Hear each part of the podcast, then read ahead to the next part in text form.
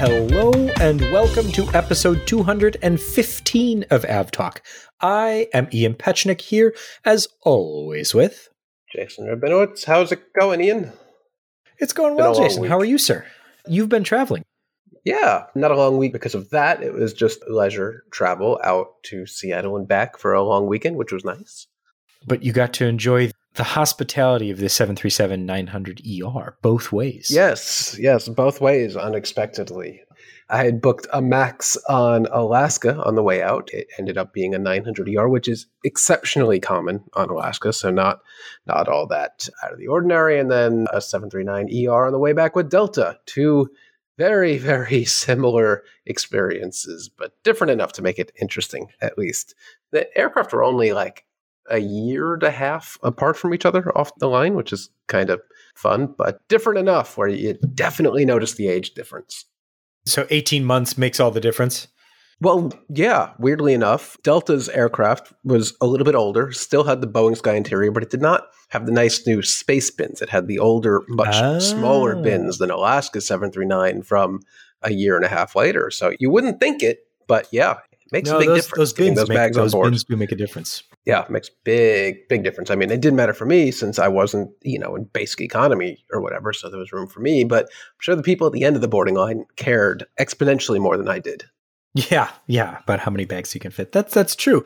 I mean, thinking about the ways airlines have segmented the boarding process, and it really comes down to is the plane I'm getting on one with new bins or old bins on how frustrating that process is going to be once you finally get on the plane. Yeah, pretty hard to predict and plan your travel around that, but it didn't stop Alaska from begging at the gate that it's a full flight. We need X number of people to surrender their bags in exchange for Group C boarding, which at that point, I don't think it matters when you board because you've already lost the incentive to board early. So, whatever. if you check your bag, you get to walk on last and then we leave right away. That to me would be like that sounds nice. Yeah. That I'd be okay with. Well, we've got a great show this week. We got some big order news that we will get into in just a moment. And a little bit later on in the show, Jenny Kavanagh is joining us. She is the Chief Strategy Officer at Cranfield Aerospace Solutions. Cranfield recently announced its intention to merge with Britten-Norman Aircraft, which listeners may know from the Islander and Trilander fame. So we're going to talk about what their plans are for the next generation, or really first generation, of sub-regional hydrogen-powered aircraft. So that'll be a little bit later in the show. Whatever their plans are, if it results in more Trilanders out in the world, I am all for it. But I don't think that's in the cards, is it? We don't talk about that in the interview, but I, I think it's safe to say that that's not in the cards at the moment. Though you never know. You never know. Let's talk about the big order news from this week. Ryanair bought a ton of 737 MAX 10 aircraft. They've ordered 150 firm and 150 options of the MAX Ooh. 10, which is Boeing's largest max and largest 737 to date. Even just the 150 firm yeah. would be a blockbuster yeah. order, let alone 150 plus. You know what? We might come back and take 150 more. But not even even, even without that. Yeah, not even might, though. I, I oh, mean, O'Leary at the announcement. Yeah, O'Leary at the announcement basically said, We're taking the option because it's such a large order. We need board approval for all of these things, but we hope to exercise the 150 options soon. The MAX 10 for Ryanair's configuration will feature 228 seats, which, as Jason, I believe, noted earlier in the week, is actually fewer than Boeing has been able to certify onto the MAX 10. Two whole but not by seats for your dear passengers, your comfort. Ryanair is not going to add those two extra seats. That's where they're going to keep the scratch cards. There you go. oh, it's true though. Let's see. Assuming certification of this aircraft happens on its one day. I think we're on the fourth or fifth revision of the certification schedule. But assuming that happens somewhere near the current time frame of next year, Ryanair will begin taking delivery of these aircraft in 2027. It hopes to have all of them delivered by 2033 so that it can carry, and this number, I had to double check that this number was correct. By 2034, Ryanair wants to carry 300 million people a year. That's like the entirety of the population of the United States, give or take. Yep. Yep. That's a lot of people. yep. That's a lot of people. So right now, they carry slightly more than half that. They carry, I think it's 169 million people a year. So they want to grow at roughly 5% a year through 2034 to find 300 million passengers per year. And our friend of the show, Ned Russell, did some digging into where they're going to find those people. And Michael O'Leary really hit it kind of square on the head when he discussed getting back into Ukraine. They're looking to Eastern Europe for the largest growth. Western Europe, as far as Ryanair is considered, is extremely saturated. I mean, you know, find a secondary or tertiary airport in Western Europe, and Ryanair probably has flights to or from that airport. And so they're looking to go back into Ukraine. They're looking to not only re enter Ukraine as soon as the war is over, but they said base aircraft there within 12 months of resuming flights. So that was an interesting thing. And elsewhere in Eastern Europe, they're looking for growth. North America is out of the cards. Oh, damn. Not going to happen. Oh, no. When the order came through for the MAX 10, a number of people suggested that, oh, they could start transatlantic flying. But as O'Leary has said, and as Ryanair has said consistently, only idiots fly low cost, long haul flights. Yeah, I was going to add it has not been a secret that Ryanair and, and, the current management there has no interest in flying transatlantic. So even suggesting that seems a bit silly. No, I mean, the real bulk of the growth is going to come from more seats on the same flights. I mean, you're taking a Ryanair 737 800, which seats, I think, 180 and change, mm-hmm. if I'm if I'm not mistaken, and going up to 228 on the same route. So that immediately adds, you know, economies of scale for the airline, more passenger volume on the same routes is really where you're going to see a lot of the growth because they said in the order announcement 150 of the 300 aircraft are really going to be used to replace 737 NGs. And the one thing that I saw, and I wish I had noted who said this, but there was an analyst that was talking about, and if anyone caught their name, emails at podcast at fr24.com, and I'll link it in next week's show notes so that we can credit this person. But they were talking about not about what the 737-10 order will do for Ryanair, but what it'll do for the longevity of the 737 MAX program. Because the analysis that they were giving was that the order from United Airlines, which is extremely large as far as the 737 10 is concerned, doesn't really matter to the wider world because United buys an aircraft and then it keeps it until the aircraft can no longer fly and then it goes and parks it in the desert. Whereas Ryanair takes an aircraft, brand new from Boeing, flies it for as long as they feel like, and then renew the aircraft with something else. So this huge 300 aircraft order for the MAX 10 creates by itself a secondary market for the MAX 10. So that leads to other opportunities outside of Ryanair and Boeing skipping around joyfully for a while. So this is one order, but anytime Ryanair orders aircraft, especially orders that many aircraft, it has implications outside of Ryanair itself. Yeah, it creates a whole other little ecosystem. And to be clear, Ryanair's fleet is not all that old. Its oldest 737 800, which is an overwhelming majority of the fleet right now. Its oldest aircraft is only a little over 18 years old, and I, I, guess by the time the Max 10 comes gets around to being delivered, these aircraft will be in their mid 20s. So that's actually pretty decent in terms of Ryanair keeping an aircraft or anyone keeping an aircraft. That's pretty up there in age. Those older aircraft might be retired sooner rather than later. Those might be replaced by the MAX 8 before the MAX 10 comes. But it will yeah, exactly. be interesting for the MAX 10 to be introduced because it'll be by far their largest aircraft since right now they only operate the 800 and the MAX 8, which are essentially the same aircraft or at least the same length. So this is going to be a significantly larger aircraft and some fleet, maybe not inconsistency, but it will add, yeah, add some complexity where they can't just swap out like today a Max 8 for an 800 or an 800 for a Max 8, there's going to be a big seating difference between a Max 10 and a Max 8. So that's a complexity that Ryanair doesn't have to contend with right now. Time to figure out some sort of personal deboarding or something like that. So maybe some sort of contest where you can get people to maybe they can give them scratch offs. Yeah, but it'll be nice to see a different, yet another aircraft type from Boeing with the built-in air stairs, like the 800 and the, I believe, the Max 8 have, true. which is completely that's unique true. as far as I know on the commercial passenger side to Ryanair. I don't know of any other airline except airlines that have taken ex Ryanair aircraft that have. You know what? That's a good question. If you know of any other airlines that have taken initial delivery with the I guess, internal air stairs or the deployable air stairs from Boeing, emails and let us know because that that's an interesting bit of trivia.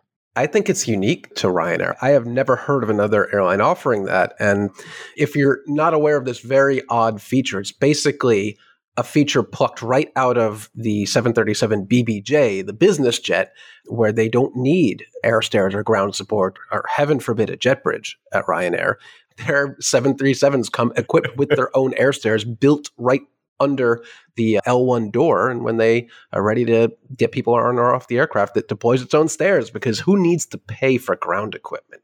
That's just an unnecessary expense Ryanair will not be paying for. I mean, a lot of the reaction to the order was people saying, oh, there's just more people on the plane and Ryanair this and Ryanair that. And I've gotten to the point, and maybe it's because we do this day in and day out, and we're extremely well versed in what the market segmentation is on who's flying what. But to me, it's like, I don't share that opinion, and maybe I did at some point, but certainly now, I'm like, no, they know what they're about. And I feel like you have to, you might not like it, but when you fly Ryanair, at least at this point, I feel you really know what you're going to get there is nobody on the continent of Europe that does not know what Ryanair is about. And where you will end up, you will not end up in De Gaulle or Heathrow. You'll end up where you end up, and you will pay for bags and you'll pay for everything. Nobody doesn't know that. That's very different than passengers flying Allegiant or Spirit, who very well might not know that you have to pay for literally everything. So that that is true that there can't be anyone in Europe that doesn't know what Ryanair is all about and what that experience is, right? There can't be. If there are, I would be very surprised. But it never ceases to amaze me when there are people. I mean, it just if you look at Ryanair's Twitter account, which is a whole separate podcast segment because oh, that's of, a conversation. of what they do and how they do it. I tend to enjoy it, but some people find it off-putting. But yeah, I think that they know what they're about, and these aircraft are, are certainly going to help them do that. The one thing that I will mention before we move on from this particular topic is that as part of the delivery or as part of the order announcement, there was a question and answer period, and Michael O'Leary commented that toilets will indeed remain free on Ryanair flights. So, uh, that question just won't die. Great. okay, moving on. The bankruptcy proceedings that were initiated by Go First in India a few weeks ago have not reached a conclusion, but we've kind of hit a milestone. The courts in New Delhi have allowed Go First to go under bankruptcy protection. So they've been granted protection and the ability to restructure under some conditions. The owners of the airline have had to inject a good bit of money into the airline to provide it with fresh capital that needs to remain a going concern flights are still grounded well until the 12th of May. So by the time you're you're listening to this podcast, it will either have been extended and the airline will remain grounded or they will be flying next day. Right now it seems more likely than not that the airline will remain grounded, but that remains to be seen. One of the interesting things that has happened over the past few weeks has been that lessors have attempted to have the aircraft deregistered off the Indian registry by the Director General of Civil Aviation in India in order to repossess those aircraft. Those aircraft, that was about three dozen aircraft split mostly into the A320 Neo and then some A320 CEO family aircraft. Those deregistrations did not, in fact, happen. And now that Go First has been granted bankruptcy protection or restructuring protection, that supersedes the claims by the lessors to have the aircraft deregistered. And now they can't get their aircraft back as easily as they were hoping. So the airline still maintains possession of the aircraft. Not that they're flying them at this point, but they still have them. I mean, that's better than not having them. I still wish Go First luck or better luck than they've been having, but this seems like a step in the right direction. It's just a real series of unfortunate events unfolding for them. Yeah, it, it it's not great what is happening. It's you know kind of it will be very important how the next step of the process goes to how this airline either gets back on its feet or we say goodbye. There are other airlines that were in talks with lessors to take those aircraft already. And other airlines, including Air India, Indigo, and Akasa Air, are interested in taking the slots and parking positions of the Go First aircraft that they're not being used right now because the airline's not flying. So, I mean, every kind of step of this makes it more difficult to get back on their feet. But I hope that they're able to restructure and they can get back on their feet. One of the things that I did want to mention was that Go First has laid blame for all of their problems at the feet of Pratt and Whitney. And Pratt and Whitney sent a letter to Go First saying that basically we want to help, but we just don't have the engines. They said at this point they have 295 spare leased engines, and they're all either spoken for or unavailable because they are undergoing maintenance or awaiting maintenance. And this was the letter that was dated the 4th of May. So, as of the 4th of May, 193 of the 295 spare leased engines are either under lease, so spoken for, or in possession of customers and not possessed by Pratt and Whitney. And then, quote, the remaining 102 spare leased engines are currently unserviceable or either undergoing or in queue for maintenance. So that's a lot of engines. That is a lot. I'm pretty sure Go First would also accept financial restitution here rather than geared turbofan restitution. But it doesn't seem like they're, they're they're getting either at this point. No, I mean, it doesn't seem like there's an easy solution or a quick solution to any of this because I mean, 102 engines undergoing or waiting for maintenance.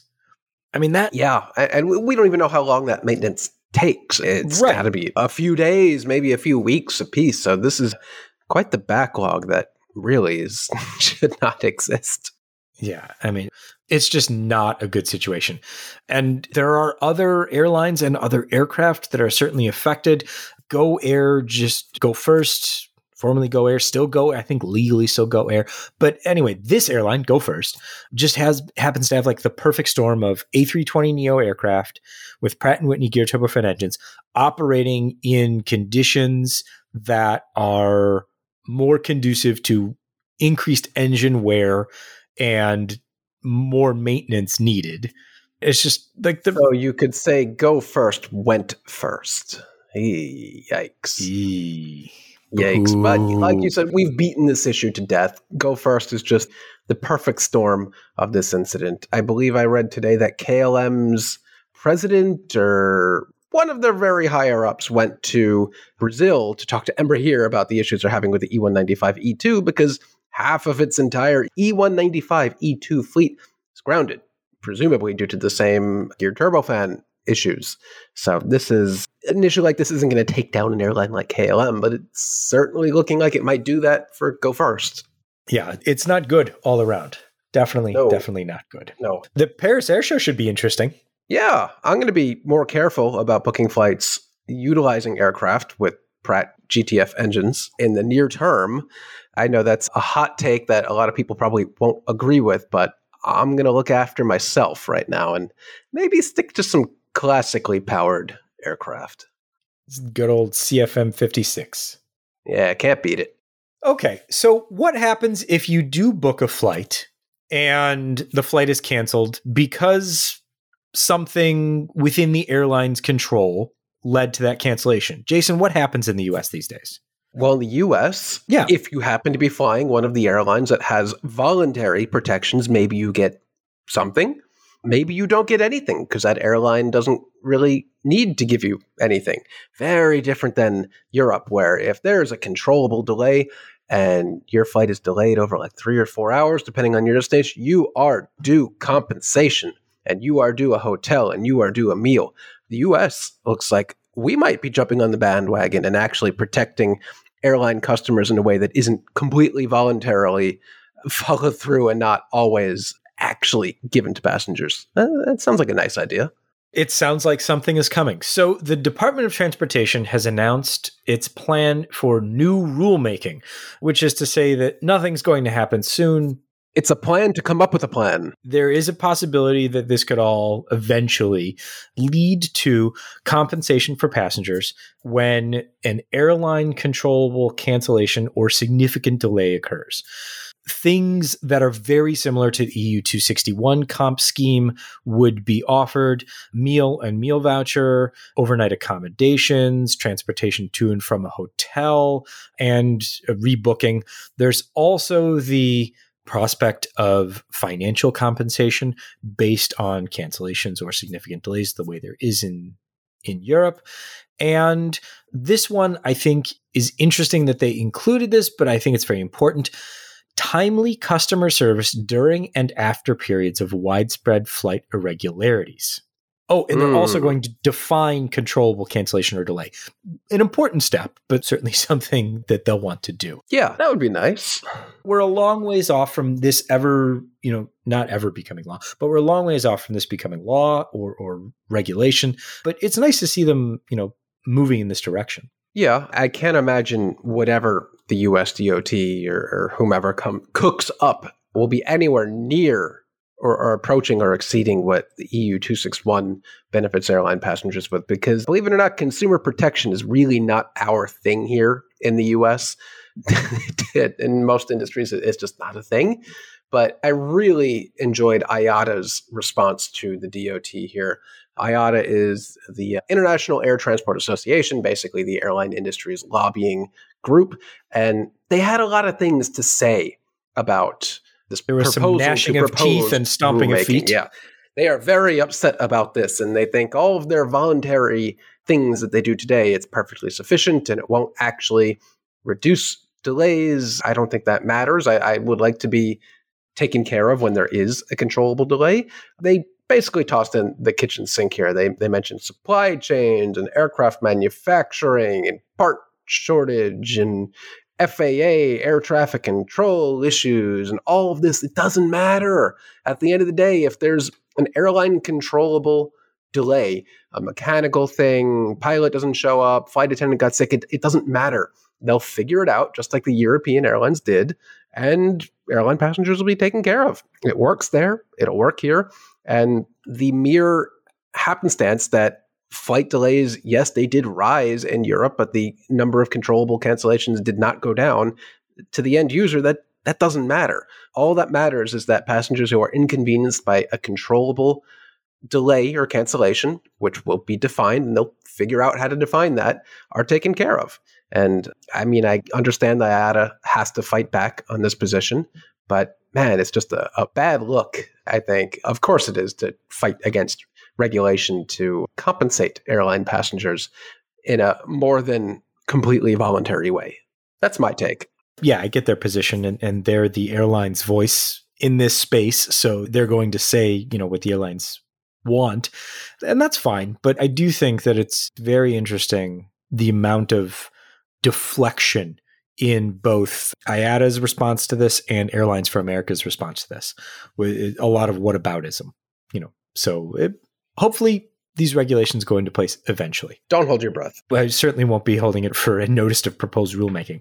Elsewhere, regulation that I'm also not holding my breath for, but which is to me actually much more interesting because it seems more real at this point, is that the European Union Aviation Safety Agency has published the first proposal for worldwide, this is the first worldwide proposal anywhere for a schema for the assessment of the noise generated by eVTOL aircraft.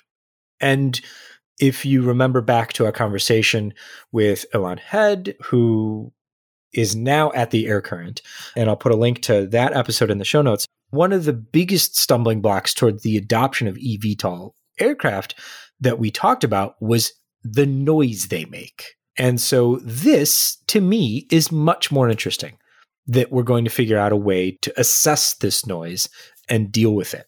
That's nice. Just reading from the release, they say the proposal addresses these concerns, describing ways to measure the noise produced and setting limits to ensure that the noise pollution is not excessive. So it's important that they, just like we talked about in the last thing, it's important that they figure out a way how to measure the noise and then take care of the noise. Because if you can't agree on how to measure it, you can't really take solid action on it. So this is really getting at the problem from a, a fundamental level of how do you even measure noise from these things, these things that don't even exist today. Yeah, I mean, and the societal adoption of these aircraft is going to be predicated upon accepting small, buzzing aircraft into neighborhoods. I mean, eventually they only make sense if they become ubiquitous. Otherwise, they're just weird looking helicopters. Yeah, and the, the, release from EASA goes on to say a, a, good example here, as eVTOL are expected to be quieter in certain phases of flight, there's mm-hmm. a need mm-hmm. to allow them to fly closer to the microphone in certain flight phases to maintain a minimum signal to noise quality. So that's interesting that not even are they discussing noise measurements for these things, but they have to figure out where and when do we even measure the noise for them because they don't exist today. Helicopters yeah, we already know they're stupidly noisy when they're taking off and landing and hovering and doing pretty much anything. I hate helicopters, by the way, living in New York. I wish them nothing but the worst. Go away. I hope they are all replaced by eVTOLs. But it is very interesting that we have to rethink how we even measure the volume of these things because they're different. They're just flat out different than helicopters. Well, Jason, your wish that helicopters might all go away moved uh, I don't know if I want to call it one step, right. maybe uh, yeah. half a step, I mean, there, step. There is an exception. Uh, Marine One flew over my, my place today. That was interesting. I, I, enjoy seeing that one. That's and an interesting the, helicopter. The Ospreys, which I guess are not eVTOL, they're they're VTOL aircraft, but man, are those things stupidly loud. But they get an exemption. Yes. They can come and go as they please. They're they're very nice looking because they they only come in every once in a while and they're fun to look at. But the FAA did release what it's calling an updated blueprint for airspace and procedure changes to accommodate what they're calling air taxis. I hate that term. I'm going to stick with eVTOLs. You can't hell down an e-taxi. Come on. Yeah, the taxi thing bothers me. But eVTOLs or a more, I guess, catch-all urban air mobility. So these things that take off and land within a city. So the FAA released its updated blueprint to try and look at how they're going to integrate all of these new aircraft into the national airspace system. The FAA is saying the complexity of the corridors could increase over time from single one way paths to routes serving multiple flows of aircraft flying in both directions. And over time, these corridors could link an increasing number of routes between vertiports. So, dealing with where do you locate the takeoff and landing spaces? How do you transit the aircraft? Are they on, is it a one way street? Do they have multiple flows at different altitudes? Does that matter based on existing air traffic? Do you move air traffic? So, all of these things being updated by the FAA and various industry stakeholders. So, if you're in for some light reading, you can take a look at that updated blueprint, which is, it's not terribly long it's less than 50 pages, but it's it's dense and technical, but interesting nonetheless. I think if you if you want to read it. Let's take a break here. And when we come back, we'll come back with our conversation with Jenny Kavanagh at Cranfield Aerospace Solutions as we talk about other new things in development and coming to market. So we'll be back with our conversation with Jenny. Stay with us. We'll be right back.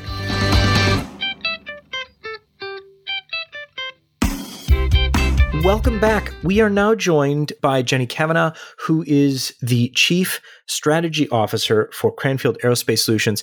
She is here to join us to talk about the newly announced merger between Cranfield and Britten-Norman, the of Islander aircraft fame. Jenny, thank you so much for joining the program. Not a problem. Thank you for having me. So, this is big news in a big way because we've been hearing about development of zero carbon emissions aircraft. We've been hearing about development of zero carbon emissions propulsions project, but this merger is something that kind of you've decided to say, okay, let's bring it all under one roof. That's right. Yes. Tell us more about the thought process behind why a merger, why not just a partnership or along the other lines that we've seen so far? So I mean, that's a good question, right? You can achieve a lot through partnerships. I think the difference between a general partnership and a working with, you know, general collaboration versus actually merging is that in both situations you tend to have mutual interests. But if you really want to galvanize yourselves around a common goal and really drive towards achieving what you want to achieve, every part of both of those businesses has to be pointed in the same direction. And you can't do that unless you are all the same company. You know, I'm talking everything from the support of the current Islander operators all the way through to the sales proposition and the flexibility of offering for the new hydrogen aircraft in years to come, all the way through to you know, the sustainability of the supply chain, the decarbonisation of operations. You want to build yourself to be, you know, a sustainable aviation company. You can't do that just through collaboration. You have to get serious. And when you're bringing a new hydrogen propulsion technology to market, of course you can retrofit aircraft, but increasingly we were seeing two things coming from people we're speaking to, operators and investors. One was, first of all, you know, how can you guarantee that production ramp up when you're two separate companies? And, you know, if we are as successful as we want to be, we see some significant ramp up of production happening. And so, if we are again pointed in the same direction, we're focusing on as one company producing more aircraft. What do we need to do to invest to produce more aircraft to achieve our common goal? Again, you can't do that through collaboration. You, you can only do it when you're under one roof. And the second thing was that increasingly the number of operators we were talking to kind of love the idea of the hydrogen propulsion, they love the idea of the zero emissions. But when it really got down to the nuts and bolts, they started to pause when they started to realize that actually, if you've got one company that's retrofitting and the other one providing the aircraft, and you, what if something goes wrong? How guaranteed is this retrofit that you're talking about? Where's the OEM in all of this? And so, what we will now, and we, we are now unique in this space, what we will offer is an OEM backed hydrogen propulsion solution based on an existing aircraft that's proven in the field, but backed up with OEM guarantees, after sales support, and a production line. I mean, it's it's a perfect solution for us. So let's take a step back and talk about what this goal actually is. So hmm. Cranfield is bringing the hydrogen propulsion solution, the development of that.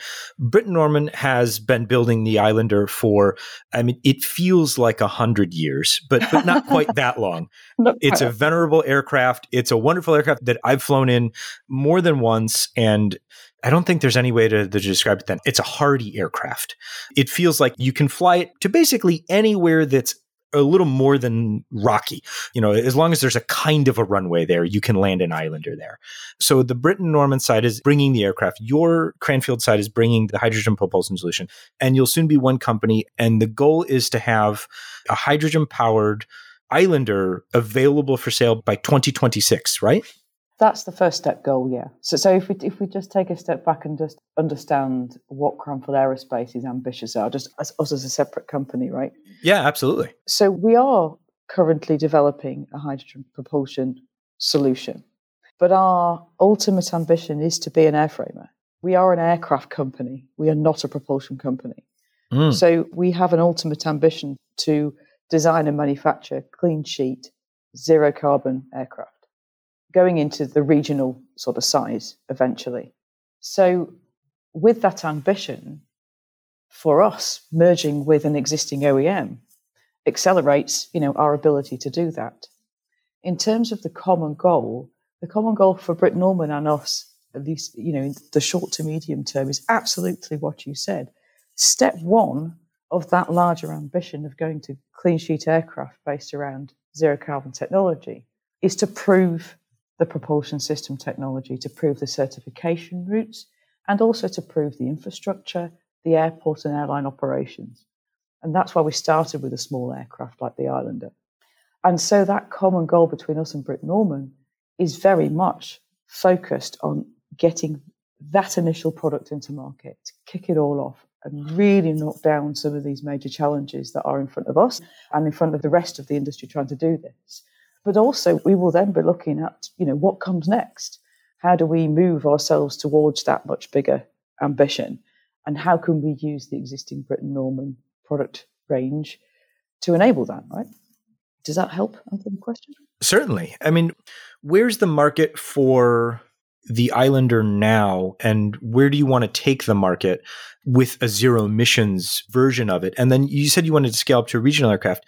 I mean, there are no aircraft. So, how do you develop that market, and where do you see it going over the next 5, 10, 15 years? Oh, wow, that's two massive questions. Okay, so the first question. It, it really is. I'm sorry. Well, we can take it one at a time, by all means. so, the, the first question about the Islander you know, we chose the Islander aircraft extremely carefully when we started doing this. We knew because we spent the past 30 years doing complex modifications to aircraft. We understand, you know, that when you modify aircraft, especially this significantly, you're going to have an impact on its key performance criteria. We also knew that the Islander people love it because of its ultra STOL capabilities. It's really short takeoff and landing, and we didn't want to mess with that, and we're not messing with that. So something had to give. We knew the range would be reduced. So what we needed to do was find an aircraft actually whose normal operation is in short hops, which is exactly what the Islander does. Now it can fly 1200 kilometers, but the vast majority of its operators don't fly it for that. They will fly it anywhere between two minutes and an hour. Mainly, you're talking 15 to 35 minutes is your usual sort of legs for an Islander.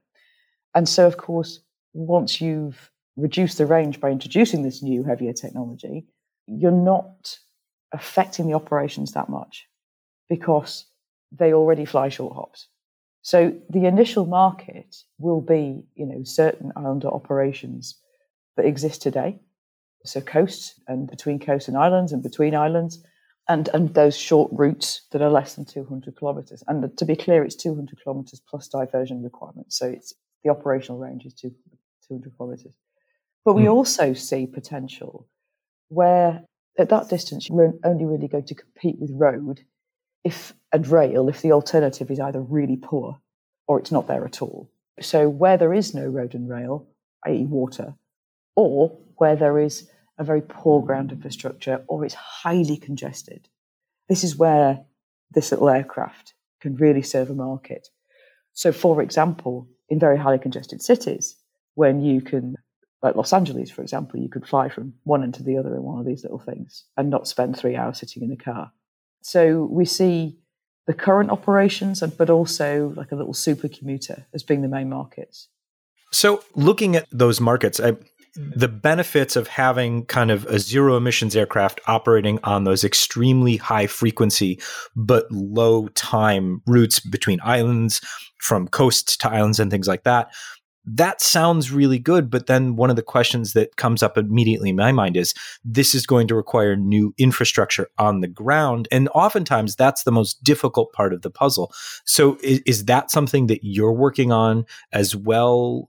Coming from an OEM saying we're going to have to help airports or, or airfields develop this? Or is that something that you're hoping comes along with the proposition that the aircraft itself brings? So generally, in, in my world of strategy, hope is not a great strategy. so yeah, you have to take um, destiny into your own hands to some extent.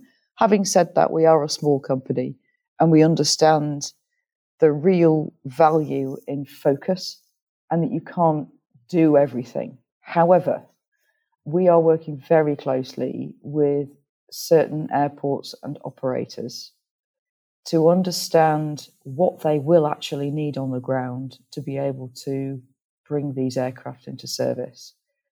We're not trying to create currently a, a one solution fits all thing for, for these operators just yet until we have really understood what the operators and airports need. Because what we're starting to learn is that actually it differs depending on where the operator is, what their ambition for investment is, you know, and also not not every airport has the appetite to become a fuel producer, which is essentially what you're asking them to do if they have to put electrolyzer on their airport and produce the hydrogen themselves. That comes with a whole load of liabilities that airports aren't usually used to dealing with.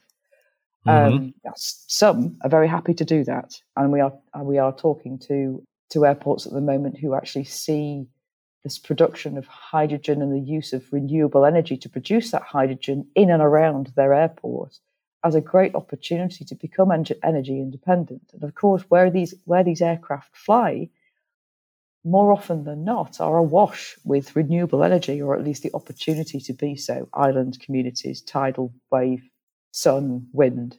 So, yeah, we, we are currently focusing very much on those operators and airports who are showing a real interest in wanting to be the launch customers or one of the first, and really understanding what help they need. But we're also working with the Civil Aviation Authority in the UK, fuel assurance uh, institutions around the standards and regulations as well, because airports cannot plan what they need from an infrastructure point of view if the standards and regulations aren't in place. They don't know what safety zones they have to assume. They don't know the rules and regs around handling hydrogen, for example. So we're, we are very much at the forefront of those conversations and driving that activity forward. That's very interesting to me that thinking about the concept of going from an energy transfer center where you're not having to deal with anything more than really storage and transitioning to kind of an energy generation concept is a very interesting way to put it and, and something that that I hadn't quite considered an airport necessarily viewing itself that way. And, and so I think that that's really interesting that, that you're working with not only the, the operators, but the airports as, as well to kind of navigate that transition. From the nine seat Islander up to kind of the, the stated ambition of, of a regional aircraft, where's the kind of step ladder to get there? So we have a four phase strategy at the moment. So we're in phase one at the moment. Phase, two is increasing the performance of the aircraft, so increasing the size, the range, and switching to liquid hydrogen because gaseous hydrogen is great as a starting point, but because it has to be carried in very highly pressurized tanks, if you get much bigger than a nine to 12 seat aircraft, you're going to struggle being making it commercially viable with gaseous, um, especially working around a, a current airframe, right?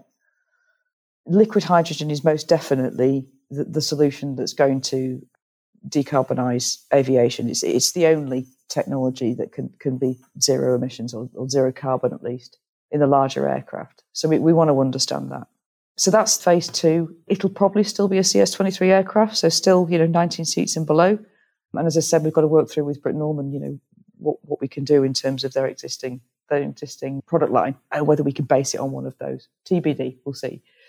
Then moving on from there, that's when we want to go into CS25 in a, in a sort of 20 to 50 seat type of size. Um, so there, you know, we got Heart Aerospace doing their 30 seater, but you know, it's that sort of ATR 42 type size aircraft. That would be phase three, and that's the first clean sheet. That's when we we, we really start uh, designing the airframe to deal with hydrogen because hydrogen propulsion has such a significant impact on airframe design that retrofit working around kerosene based aircraft is, is only going to get you so far if you want to be really competitive in the long term. So, and then we move on to the to the larger regionals like your ATR 72-8 sort of type size aircraft. That's the step ladder from a technology perspective. I know that this is certainly a not an exact answer or an exact science, but what, what's the thinking on the timeline for those phases? So, thinking on the timeline is that later this decade, we want to be on phase two, getting that out there, and then we're moving into you know the 2030s for phase three, and then beyond 2035 for phase four. So that seems to kind of align with some of the other efforts in in hydrogen propulsion coming from the likes of Heart, from Airbus is is looking at, at, at certain things. Do you see this kind of coalescing at this point? Because I, I mean, I would say two, maybe three years ago, this was all kind of all over the map. Maybe it'll work. This could work. This might work. But it seems to me over the last year and, and especially in the last six months, it feels like things are solidifying as far as the thinking around where these technologies are going to fall into place. Yeah, I mean, I think pretty much anybody who works in the in, this you know sustainable aviation space would agree that liquid hydrogen is most definitely the long term solution. For larger aircraft, it's most likely it will be combusted. Um, up to 100 seats, depending on its use case, its mission, will depend whether it's fuel cells or combustion. But essentially, the storage will be liquid hydrogen, and then the propulsion system, the thrust will be either from a fuel cell or from a from, from combusting it directly in, in a in an engine. I think everybody agrees on that. And I think everybody also agrees that SAF needs to play its part as well, but that you do need both. So, yeah, I, I think it is coalescing. And I think the time frames of around the 2035 is where we'll see a real explosion, if you, if you, that's a really bad word to use in this context. But I think we'll, I see a, a real flourishing of, of the technology starting to come to market around that mid 2030s timescale. I'm certainly looking forward to seeing what comes of all of this and, and starting to fly on on hydrogen powered aircraft. I think it's a very exciting time and very excited to see how things go here. We've been talking with Jenny Kavanagh, who is the Chief Strategy Officer at Cranfield Aerospace Solutions on their recent or recently announced and still ongoing merger with Britten Norman Aircraft. Jenny, thank you so much for chatting with us today. Absolute pleasure. Lovely to talk to you.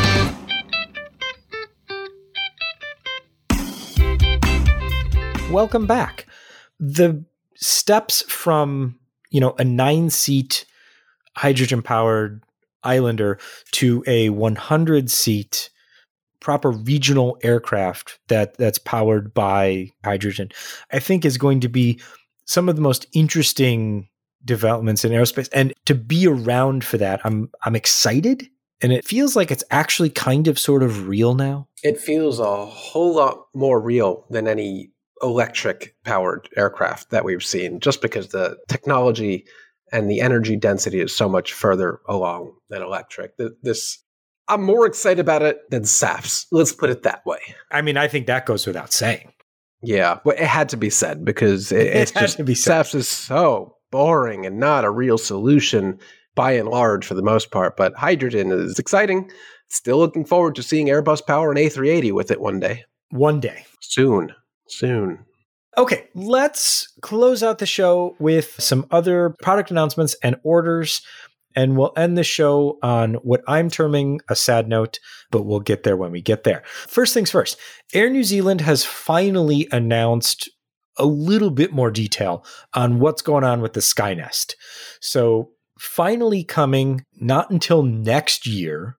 I'm a little salty about that still, but I am going to wait and, and hopefully try this out because it's coming to Air New Zealand flights from Auckland to Chicago and New York. So 16 and a half, 17 hours. You will get four hours in the rack. You can only book it for one sleeping period per flight per person. You cannot sleep in there with anyone else. So you you got to be in there by yourself. It's going to cost you between four and six hundred New Zealand dollars, so two hundred and fifty to four hundred dollars in the U.S. There's going to be a thirty minute break between sleeping arrangements so that the staff can change out all of the bedding and refresh the area for you. You're going to have a USB port, a reading light, special relaxation lights, and an air vent. They specifically I was going to get there. It's not in the show notes. I couldn't be sure. Oh, sorry. So, no, I kind of left it out because I wanted to like make you feel good about it. Because well, the last item you put, the last bullet point says pilots will do a barrel roll to get you out of bed. That's probably not true, but I am excited about the air wrong? vents, which is true. You might have gotten it. I think it's actually an aileron roll, so it's oh, a big oh. difference. Yeah, my, yeah. my apologies. My yeah, apologies. you got to get that right. You'll get called out for getting that wrong. But this is exciting. Four hours yeah. is longer than I would have thought. The up I guess the purchase fee for it, anywhere from 250 to $400, is not outrageous. I would probably pay on the lower end of that 250 to 300 because four hours is a decent amount of time on a flight that how long is it? 16 hours? 15 hours 16 and a half 17 hours? Yeah something it's like a long that. flight so you're looking at where there's six of the beds three on each side so you'll probably get about a little under maybe 20 passengers getting the chance to use this per flight give or take so that's definitely going to be a first come first serve basis and I'm, I'm sure this will be a hot seller and some passengers will get shut out of it. But man, at some point, the upgrade here between economy and premium economies or Skynest is going to become real close. But even in premium economy, you don't get that full lying down bed experience. So I like it. I'm not sure the price is totally right. $400, $100 an hour to lie down on a flight.